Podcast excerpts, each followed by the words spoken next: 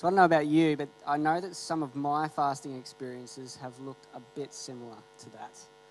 Um, yeah, if you don't know me, my name's Joel, and um, yeah, tonight I'm going to be sharing about fasting, um, what it is, why we do it, uh, what Jesus says about it, and the rewards and promises that God um, gives those who do it with the right heart.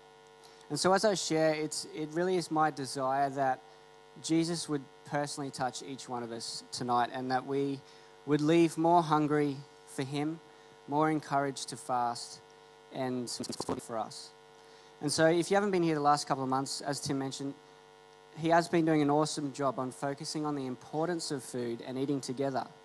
However, I'm here to tell you how good it is not to eat food together. And so, my aim isn't to undo all the great work that Tim has done, but to complement and add to the deepest sense of community that has developed. And so, hopefully, by the end of tonight, we'll be able to see that not eating together is just as important and, and as powerful as eating together, and that there is a place for both in the Christian life. So, aptly, I've named the sermon The Empty Table, the Empty Stomach, and the Full Life. So Ecclesiastes 2:24 says there is nothing better for a man than to eat and drink and tell himself that his labor is good. Similarly in 8:15 it says, "So I commended pleasure, for there is nothing good for a man under the sun except to eat and drink and to be merry, and this will stand by him in his toils throughout the days of his life which God has given him under the sun." So this is the wisest man in the world telling us that there is nothing better to do than to eat and drink and be merry. So why should we have to fast? From what I can see from Scripture, there, Scripture indicates at least 19 different circumstances where fasting was practiced both corporately and privately. So let's just have a quick look over those now. So, for deliverance from prison, for seeking prophetic direction, when commissioning others into leadership, when in a place of captivity, when at war with our family, before going to war, as a means of humbling ourselves, when faced with imminent death, to seek God's protection for ourselves and others, for spiritual renewing, to express our longing for Jesus as bridegroom, as a lifestyle choice, to receive clear direction, to help make ministry decisions, to receive revelation for spiritual breakthrough, as an expression of mourning, as an expression of repentance, and for seeking restoration. All these are legitimate, legitimate reasons and circumstances that call for fasting. Before I go any further, though, I want to really get practical and, re- and quickly explain the four different types of fasts that we can do. There's a complete fast, a selective fast, a partial fast, and a soul fast. The complete fast pretty much sums up what it means what it says. It's where we go without all food for anywhere between 1 to 40 days and only drink water and sometimes light juice. So Jesus did that did this fast and he did it without water for 40 days in the wilderness when he was tempted by the devil. And Moses did the same fast on top of Mount Sinai when he received the 10 commandments and so did Elijah. And many people in this day and age have actually completed 40 days, 40 day complete fast, both Christian and non Christian. So it is kind of possible. I haven't done it, and I don't plan on doing it soon, um, but it may be on the cards. Um, so the second type of fast is called the selective fast. And this is where we only eat selected foods and exclude other types of foods. And this is modeled on the fast that Daniel did. It says in Daniel 1:8, but Daniel made up his mind that he would not defile himself with the king's choice food and drink. And so he sought permission from the commander of the officials. Let us be given some vegetables to eat and water to drink. And so, although we don't have to do it in this particular way, the general idea is that we only eat selected foods for a, for a given period of time for the purpose of seeking after God through prayer. And the third type of fast is a partial fast, or sometimes known as the Jewish fast. Now, this fast involves from abstaining from all food for a portion of the day, usually between either sunrise or sunset or 6 a.m. and 3 p.m. Again, it is usually only for just for a specific number of days. And the final type of fast is called a soul fast. So this isn't specifically found in the Bible, but according to the heart behind fasting, which we'll look at in a minute, it is where we abstain from certain activities for the purpose of seeking God through prayer. Usually, it involves abstaining from things like social media or Netflix or any kind of activity. In particular, those activities that we may somewhat be addicted to or tend to overconsume. So, these are the four different types of fasts.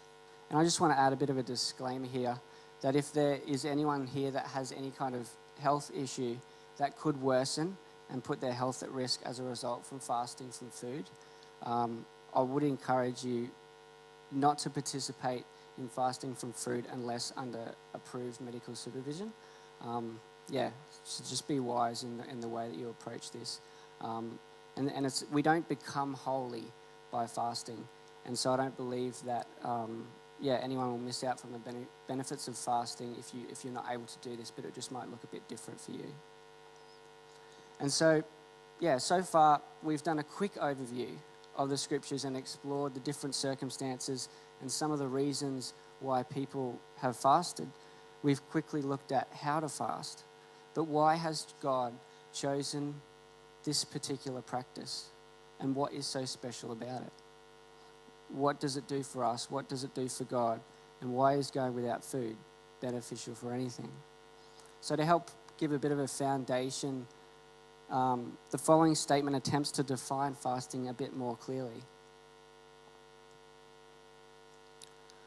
And so, fasting is the intentional starving of our soul or physical body of temporal sources of comfort, sustenance, joy, satisfaction, and pleasure for the purpose of seeking God through prayer and giving Him greater opportunity to be those things for us to a greater measure in a way that is everlasting and eternal.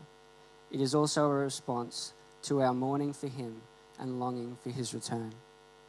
So it encompasses the idea that we intentionally empty ourselves and purposely position ourselves to receive to a greater measure in our hearts His eternal life, His eternal joy, His eternal love, and really experience what it means to find deep satisfaction in Him, and that we would be filled with the fullness of Christ. And so when you think about fasting, is it as normal as your regular prayer life? Is it as normal as your giving? And I want to pro- propose that fasting is not just for the spiritual elite, it's not just for the weirdos or those within a cult, but for the everyday Christian in their everyday life, for you and for me. So, Matthew 6 contains what I like to call the three whens of the Christian life. Jesus says, When you give to the poor, do it this way. When you pray, do it this way. And when you fast, do it this way. So, so there's no if about it. It's kind of assumed and implied that it's something that we will do. And Jesus talks about prayer and giving in the same way as he talks about fasting. So, my question is is it a normal part of our life? And if not, why not? For the remainder of the time that I have, I'm just going to go a bit deeper with two specific scriptures that reveal more the power and the purpose of fasting so that we might be all encouraged to practice it more. So I just want to have a look at the story of Israel in Judges 2, Judges 20, 18 to 28. And the reason why I've, I've chosen this scripture is because it demonstrates an association between fasting and victory. And we all face different kinds of battles um, in our lives. And I believe that fasting is directly linked to us walking the victorious lifestyle that God has for us. And because this scripture is like quite long, I'm not going to read it, but instead just give a brief, really brief overview. Um, so basically, Israel was at war with their brothers, the Benjaminites. They asked God, who should go up first? And God said, Judah. So they obeyed um, went up to fight, and they lost 22,000 men. So they went back to God, and they, and they said, God, well, do you want us to go up again? And he said, yes. So they went up again, and they lost 18,000 men. And so they came back again to God and they asked God, Shall we go up again? And he said, and he said, Yes. And then the, that last time that they went, it involved fasting. And the day when they came to him that time, he pronounced their victory and said that the day after they would um, defeat um, their enemies in the war. And so that's kind of the story in a nutshell. But looking a little bit deeper, there's a few things that I want to illustrate. I've got a little bit of a table because I like tables. So there's three points that I want to highlight. Um, one is that the more Israel turned to God and obeyed, the more their prayer life expression became more broken. And two, the more broken their prayer life became, the less casualties they lost at war. And three, it was only after they had fasted that God pronounced victory. And so, as you can see, Israel's initial inquiry of God was just that a, simple inquiry as to who should go to fight first.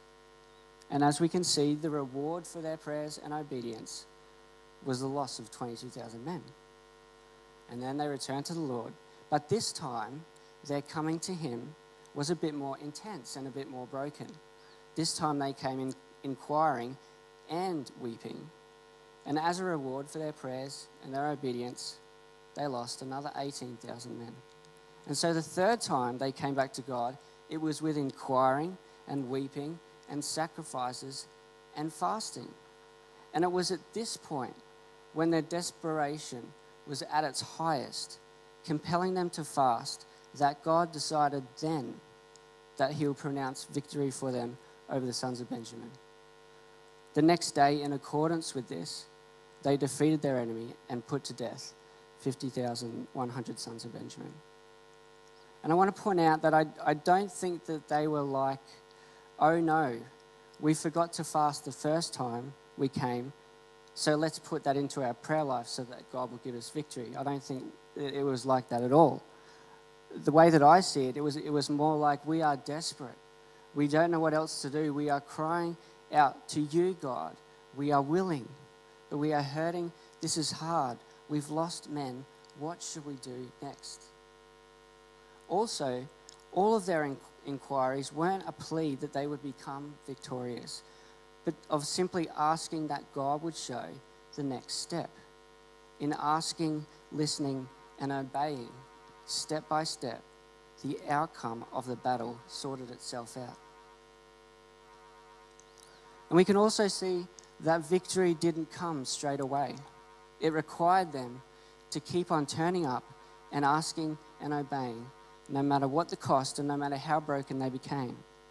And sometimes God calls us to continue to confront circumstances that oppose the victory that He desires for us, so much so, so that in doing so, our expression of desperation is characterized by humility to fast.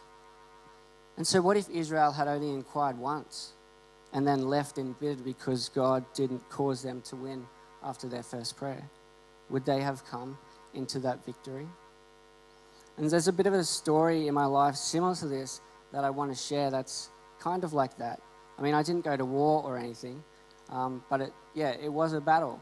And it was probably about a few years ago um, when my wife at the time, Candice, we were living at my parents' house and we were kind of only new, newly married and we were looking for a place to live. And it was a really good environment. Everyone kind of got along, but it's, it's never too good to live at your parents' house when you're married for too long.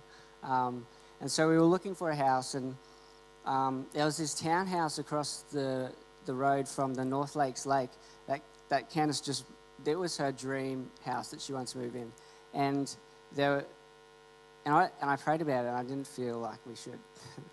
and so I said, okay, well, let's, let's apply for it, and um, let's just see what happens. And so we applied for it, and we got it. And I was like, oh man, God, why'd you have to do that? And so I prayed, about, prayed, prayed about it again, and I still got a no. And so I said, I don't think we should, we should do it. And she was very gracious, and, and she agreed. And so, yeah, we were still stuck at my parents' house. Um, and so another opportunity came, someone who we knew who lived like right on the water at Sandgate. Um, they were going away for a couple of months, and they, and they were like, "Do you want to live at our house for like forty bucks a week?" And I was like, like it was a really good deal, and so I prayed about it and felt that was God was like saying no, and um, again, Candace was very gracious, and she she agreed to it, and we were still stuck at my parents' house, and also during this time, my dad was in a position where um, he was thinking about the idea of, of buying a house um, for us that we would rent off him, and then in order for us to save um, for a deposit, when we at that time when we had, we would be able to buy it for him at the same price that he bought it for, which is just so gracious. Um, and so we'd looked at other houses along the way, and nothing really stood out. Um, and so it got to a point. Um, sorry, another important point. Um, I was journeying through this with someone older than older than I was, and when I was talking to them, they, they were sharing this story, and it's a fake story, and I'd heard it before, but it's the story of this guy who's he's he's stuck in a flood, and the waters are like up to his knees, and so, and then he sees this guy um, come in a boat, and the guy on the boat says, "The floods are coming. You, you're going to die, so hop in my boat. I'm here to save you." And he go, and the guy goes, "No, sorry, God's going to save me." So he didn't he didn't jump in the boat. And then so the waters keep on rising up, and this happens a few times.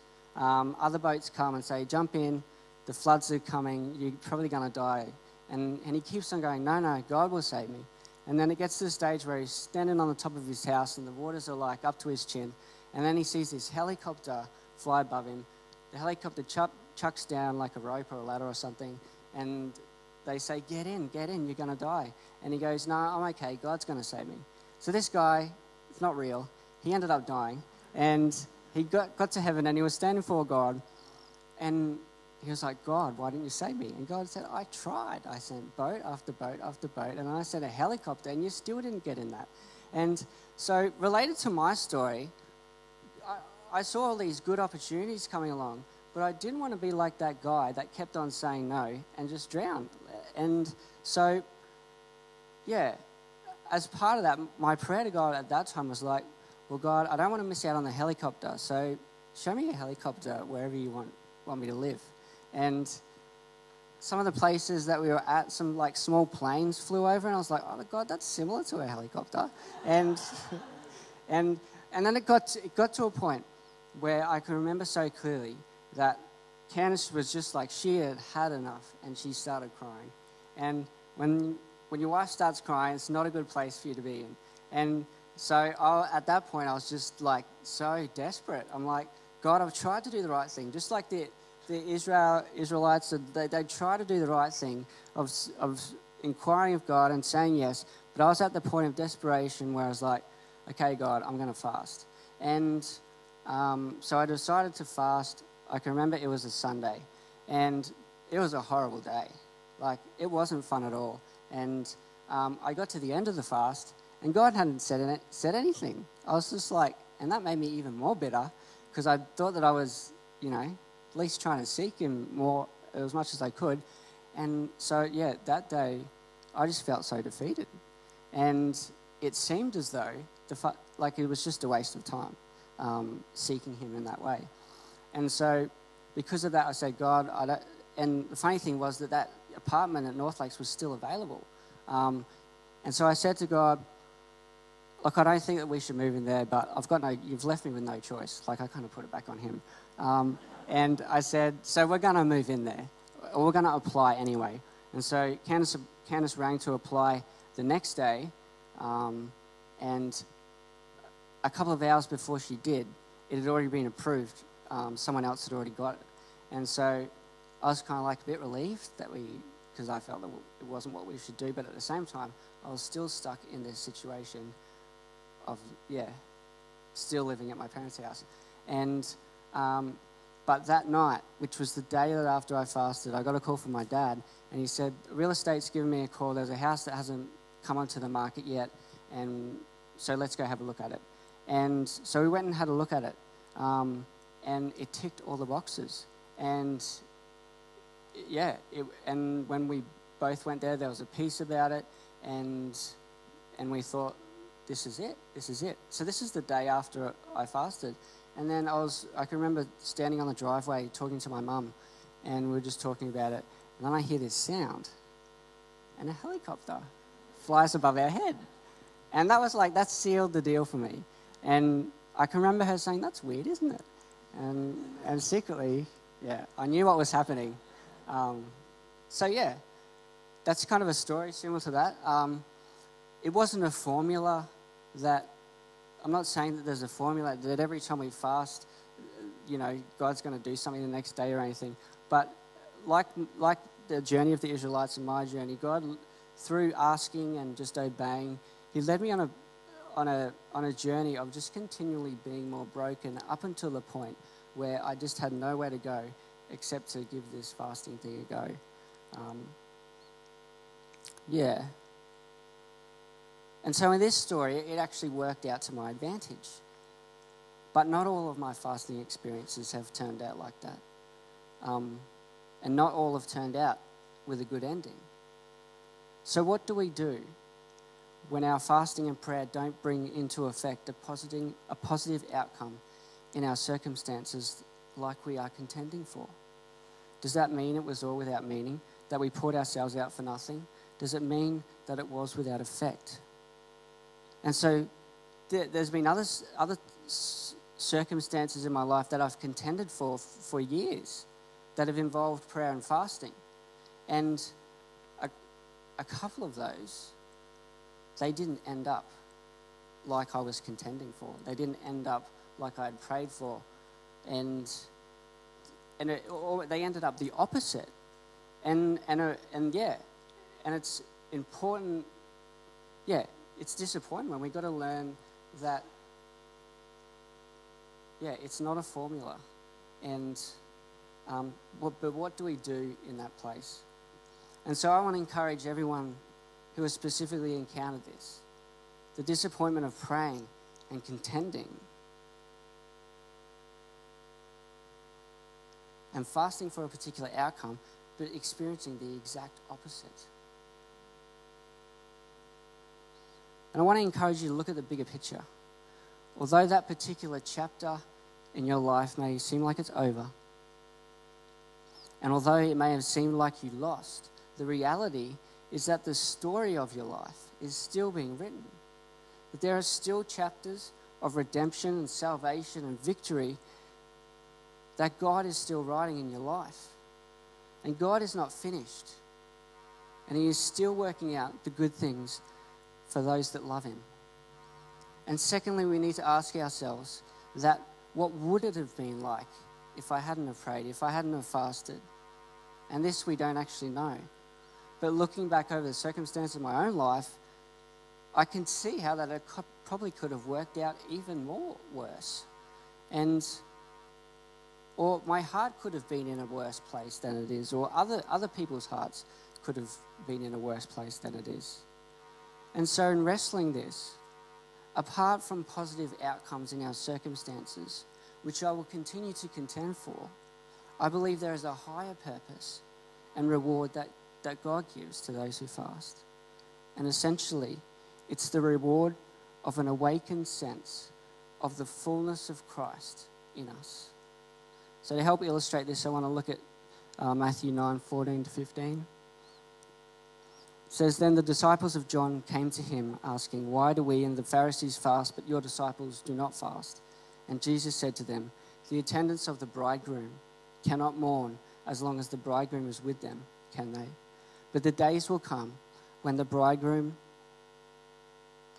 uh, is taken away from them and then they will fast so it's essentially it portrays the purpose of fasting is getting getting in touch with cultivating, expressing our deep longing for Jesus and mourning over his physical absence and longing for his second return.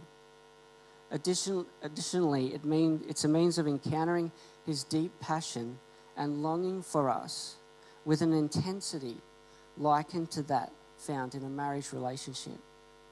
It helps him to help us further realize that he is the prize, that he is indeed our reward, and that He is the ultimate object of our affection. To awaken our love sickness for Him and to get in touch with our deepest desire to be with Him wholly and completely and to know what it means to experience, to find lasting satisfaction in Him alone. And this, this scripture is the first scripture used by Jesus to reveal Himself as the bridegroom of God. He was introducing a new paradigm for fasting. So it can be seen as an invitation to enter into a deeper reality of intimacy with Jesus as bridegroom. The apostles and disciples in Jesus' time experienced the intimacy of knowing him while he walked on earth. And when Jesus was taken away, they mourned and longed for his physical presence, just in the same way we long for and mourn for the presence of loved ones that we may have lost. This longing for the nearness of Jesus in light of the absence of his physical presence is why we fast today. And we continue to fast in this way until he returns again. It is a response to the deep groan in our hearts for more of him, to be with him, to be near him. John Piper describes this love sickness this way. He says, The birthplace of Christian fasting is homesickness for God. In the summer of 1967, I'd been in love with Noel, who was his, he was engaged to, for a whole year. If you had told me then that we would have to wait another year and a half to marry, I would have protested firmly. For us, it seemed the sooner the better. It was the summer before my senior year in college, and I was working as a water safety instructor at a Christian athletic camp in South Carolina. She was hundreds of miles away working as a waitress, and never had I known an aching like this one. I had been homesick before, but never like this. Every day I would write her a letter and talk about this longing. In the late morning, just before lunch, there would be a mail call. And when I heard my name and saw the lavender envelope, my appetite would be taken away. Or more accurately, my hunger for food was silenced by the hunger of my heart. And often, instead of eating lunch with the campers, I would take the letter to a quiet place in the woods and sit down on the leaves for a different kind of meal. It wasn't the real thing, but the color, the smell, the script, the message, and the signature were foretastes. And with them, week by week, I was strengthened in hope, and the reality just over the horizon was kept alive in my heart. But the story of my heart hunger to be with Noel could be misleading it tells only half the story of Christian fasting. Half of Christian fasting is that our physical appetite is lost because our homesick, homesickness for God is so intense. The other half is that our homesickness for God is threatened because our physical appetites are so intense. In the first half, appetite is lost. In the second half, appetite is resisted. In the first, we yield to the higher hunger, that is. In the second, we fight for the higher hunger, that isn't. And so, Christian fasting is not only the spontaneous effect of a superior satisfaction in God, it is also a chosen weapon against every force in the world that would take that satisfaction away. And so, as, as what John said, as he suggests, we don't need to wait until we feel desperate or hungry for God to fast in this way. But it's something we can intentionally choose to do anytime. And we can use it as a practice to keep our desire for Him above everything else. And so, my question is are we hungry for Him? And I believe each of our hearts deeply hunger for Him, whether we realize it or not. And the level of realization we have of this is to some extent determined by what we are filling our lives with. And just like our physical bodies have a limited daily capacity of what it can consume, so does our soul. And so, just quickly, the book, book of Song of Solomon also helps give a picture of this love sickness and a bride's desire for her bridegroom. Song of Solomon 1 2 4 says, May he kiss me with the kisses of his mouth, for your love is better than wine, and your oils have a pleasing fragrance. Your name is like purified oil. Therefore, the maidens love you. Draw me after you, and let us run together. And so the bride would have had to encounter the love and kisses of the bridegroom in order to know how good his love was, to boast about it, and to desire and to long for it more. And her desire is more, is more indicated by her words in verse 4, where it says, Draw me after you, and let us run together. So she was essentially saying, I want to be near you. I want to go wherever you go, and I want to be where you are. It was an all sensory experience. And she was physically touched by his kisses in a personal way. Verse 3 indicates that it appealed to her smell and her hearing.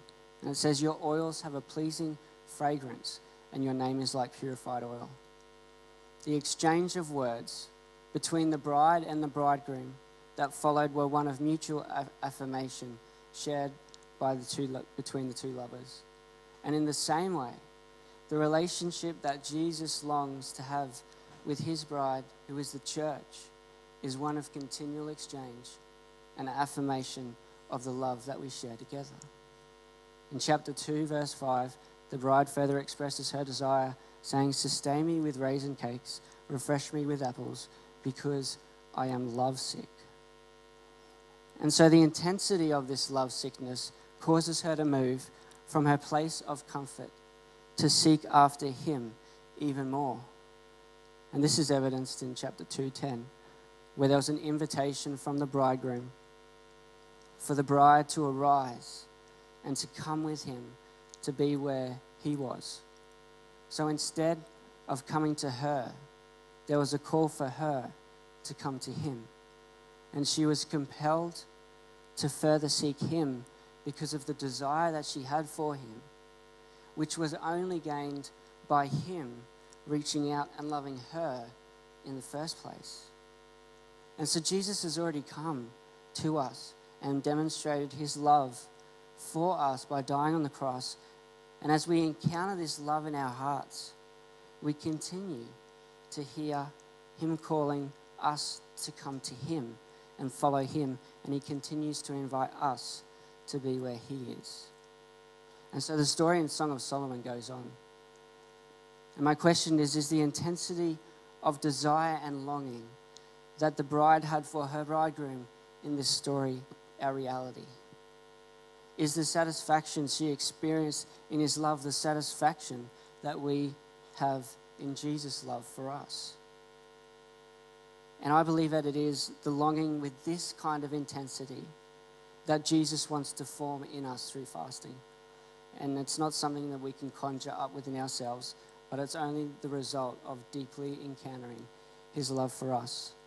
And when we fast, we give Him greater opportunity to consume us with His love. And so, I just, as we finish, I just want to encourage everyone to do two things. One is make a decision to give fasting a go. And two, keep yourself encouraged in it by feeding yourself on the promises that God has for you in this. Um, the Father promises to reward us when we fast. Matthew 6, 16, 18 says that we should not fast to be noticed by men, but we should fast in secret. And our Father who is in secret will reward us for what is done in secret. And God rewards those who fast with a correct heart. Mike Bickle also provides insight into this when he says, Throughout the history People have often fasted with a wrong focus, seeking to earn God's favor and attention, but we can never manipulate God. We can embrace extreme self debasements in our desire to prove our dedication to Him, but this is not what God is after. What He delights in is our obedience and our pursuit of intimacy with Him. And more important to Him than fasting is that we do His will. The Lord spoke through Samuel the prophet, saying that it is better to obey God than to offer him a special sacrifice. And just further to this, James 8 gives us this promise draw near to God, and he will draw near to you. What James is talking about here is that the reality for uh, reality for all believers is that the Spirit of God already dwells in us. And so, in the sense of spiritual proximity, He is as close as He is ever going to be. There is nothing more that we can do to have Him more close. For those who have put their faith in Jesus, our spirit is already one with His Spirit. And so, it's not talking about that kind of nearness. What I believe it is talking about a relational nearness. As we draw near to God in a relational sense, He will draw near to us in a relational sense. And a husband and wife can live in the same house, but they can be worlds apart relationally. God's Spirit can dwell in our hearts, but we can be worlds apart from Him. And so I just want to close with this scripture from Hebrews 10:22. It says, "Let us draw near with a sincere heart in full assurance of faith, having our hearts sprinkled clean from an evil conscience and our bodies washed with pure water. Let us hold fast the confession of our hope without wavering, for he who promised is faithful. And so we're just going to take a moment now just to share in communion.